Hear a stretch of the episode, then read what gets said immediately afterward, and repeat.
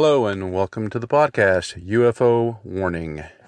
Well, in recent weeks, we've had a lot of news about the Storm Area 51 uh, event going on, which I think by now, uh, a couple days into the supposed event, instead of uh, a couple of million people, at the very most, we had a couple thousand. And as far as people actually showing up at the gates at Area 51, um, reports between 75 and 200 people.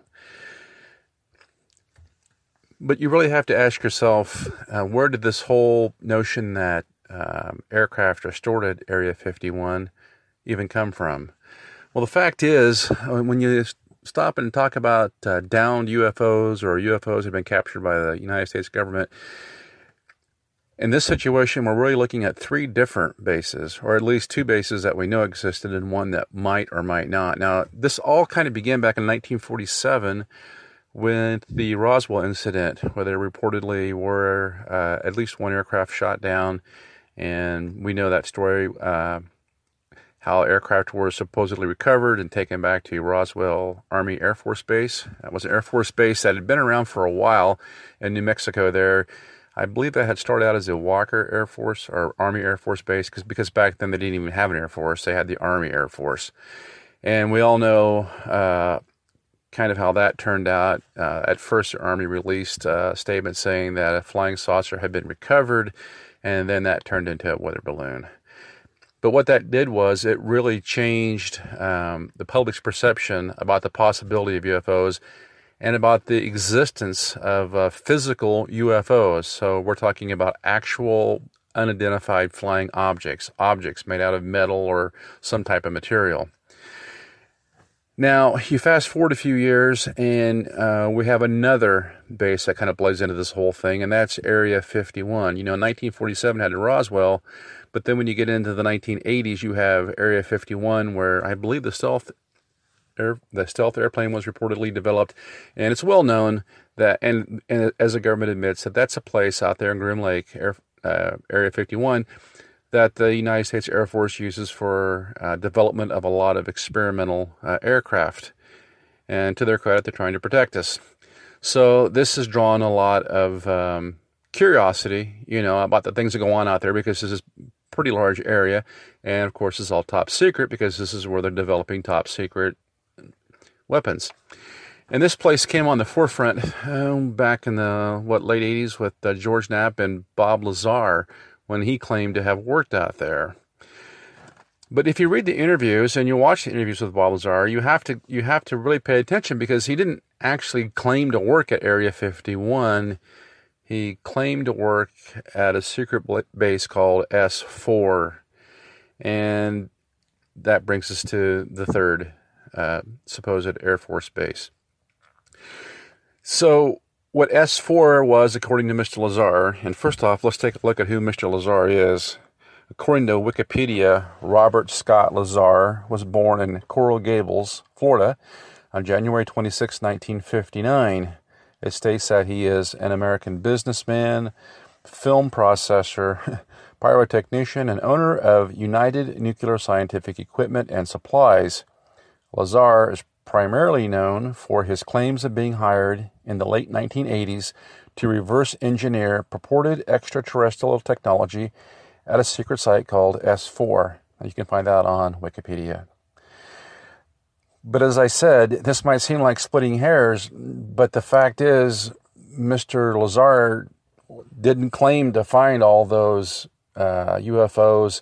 Uh, he didn't make claims about you know, aliens being at Area 51, the claims about the UFOs, and I suppose the possibility of aliens were made about a secret base, a secret underground base that's camouflaged, according to him, and located south of Area 51.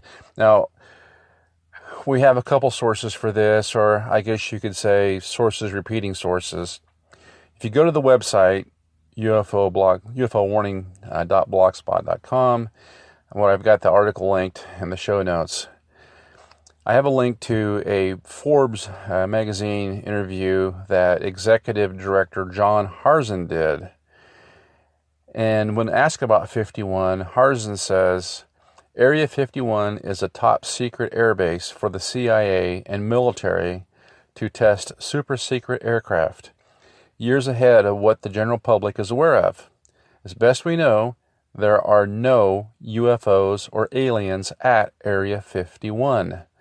There is, however, an area just to the south and on the same Tonopah test range called S4.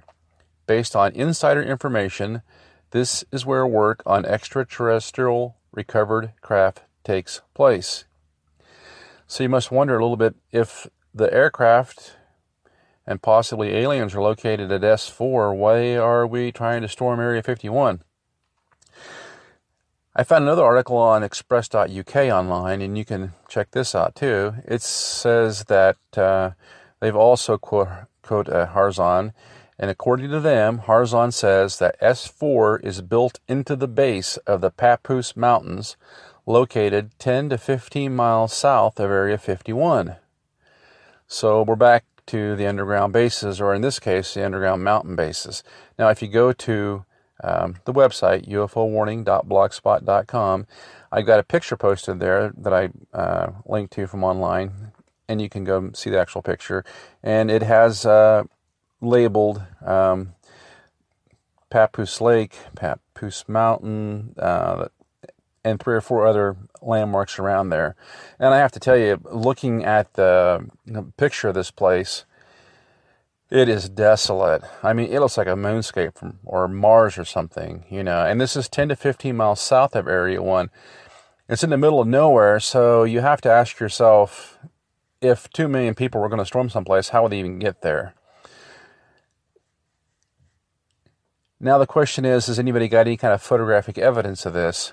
And from what I can see, I don't find any clear evidence. I mean, this is a thing about UFOs that's so frustrating sometimes. I mean, in this long, if you follow this long timeline or narrative of, of captured UFOs, you basically start in 1947 with the Roswell incident, and there's a lot of, you know, evidence about this. And it's very strange how the Navy, or excuse me, the Army Air Force, what they called at that time, comes out and at first they say, oh, we have this flying saucer. But then as soon as the wheels move in, uh, they come out and say, no, it was a weather balloon.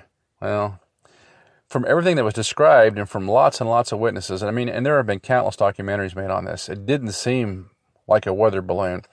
And a lot of you probably remember back in, I believe it was the 1990s some, at some point, the Air Force even came back and tried to stage a dummy, like a crash dummy, uh, with a parachute uh, to say, well, this is what it was, which I don't know. In my opinion, that just seems like utter nonsense. Why are you coming back, you know, 50 years later to revisit an incident that happened to try to prove it wrong?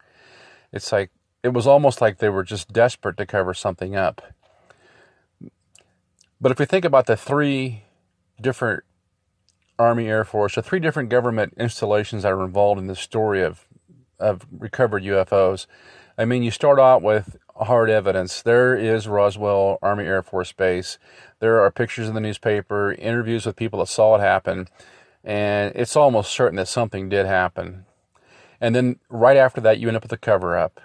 And then all these years go by, you know, what, roughly 40 years, and then Bob Lazar shows up and in his interview, interview with George Knapp, a famous investigator, of course, he claims that he's working on these aircraft. But here's a point that becomes a little bit obfuscated to me, or almost a little distracting.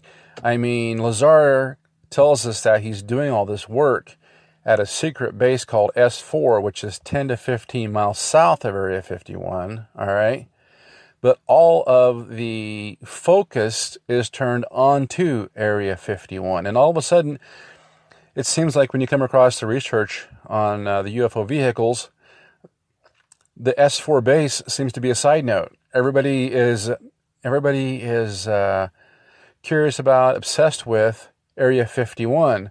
Well, of course, with Area 51, you know, there it is on Google Maps, and people are on there all the time looking, saying, you know, I've seen videos where uh, YouTubers have claimed to have found giant hangars with with uh, giant spaceships sticking out of the hangars. But keep in mind, this is Area 51 that they're showing the pictures of, not the S4 that Bob Lazar talked about. And if we're to take Bob Lazar at his word, and I'm not sure that we are, then all of this investigation, all this focus, all these cameras ought to be down there at the base of the Papoose Mountain somewhere looking for that secret base. And if Mr. Lazar wants to be, wants to be believed, then it would certainly be nice if he would go down there with some investigators and some video cameras, if possible, and drive around till they found the place that he remembered that was the entry into the underground base. But that part doesn't seem to be happening. Now, you can go on and find uh, at least one video online that was posted, I think, about four years ago, and I have that video linked at the website ufowarning.blogspot.com. And it's got over 271,000 views. And you know, if you can get past the music, um, the video is decent enough. And the creator claims that the S4 base is shown on Google Maps and they've done some graphics there to try to point out where the entry is at. Um, I'll leave that for you to decide. But at least, at least this person did go on Google Maps and they did try to find um, the general area that Bob Lazar claimed where he worked at, and they did, you know, at least try to to find the physical entrance to this secret underground base. So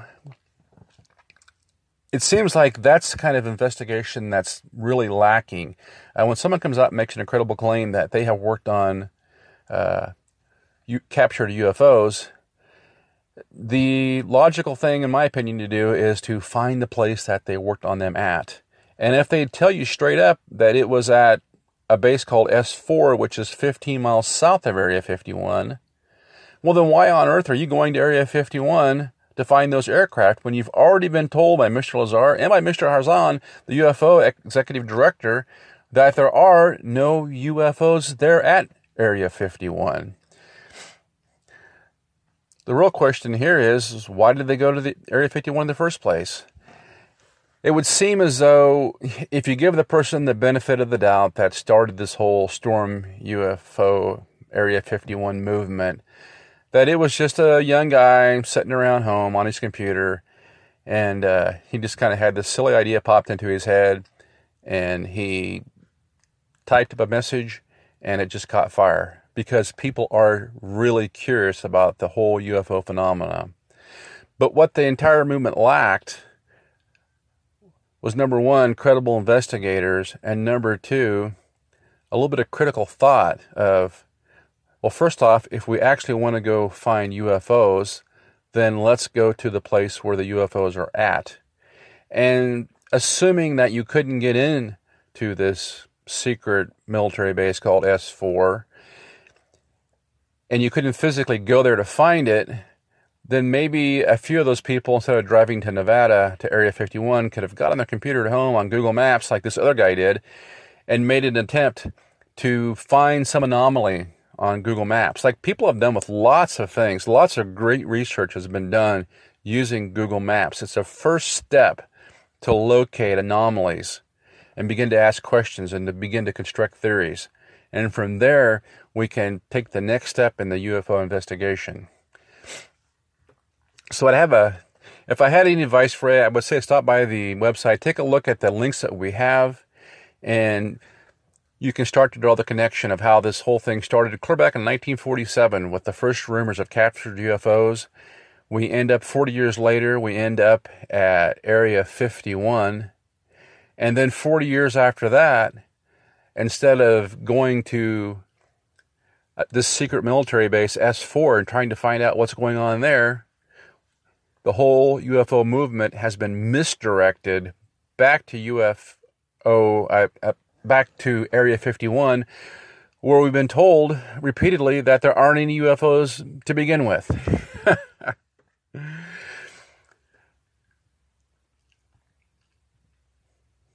it seems like it seems like yet again just about the time that the government does come out with some limited disclosure just like they did here in the past week with the cockpit uh, videos from the Navy fighters, just as that's beginning to dominate the news cycle, all of a sudden out of nowhere comes this nonsense about storming Area 51. And once again, the narrative, the, the public narrative, the zeitgeist, has been misdirected from serious UFO investigation and disclosure into look at those silly people, look at those silly people who think they've seen UFOs. Once again, we're going from looking at uh, UFO investigation as something serious to looking at people who are interested in UFOs as a bunch of quacks. So, this week, as we go through another week of trying to do some serious investigation and questioning on the UFO phenomenon, let's try to get back on track and try to find out what's going on with the real investigators and with the people who really do care about the UFO phenomena. Until next time, this is UFO Warning, over and out.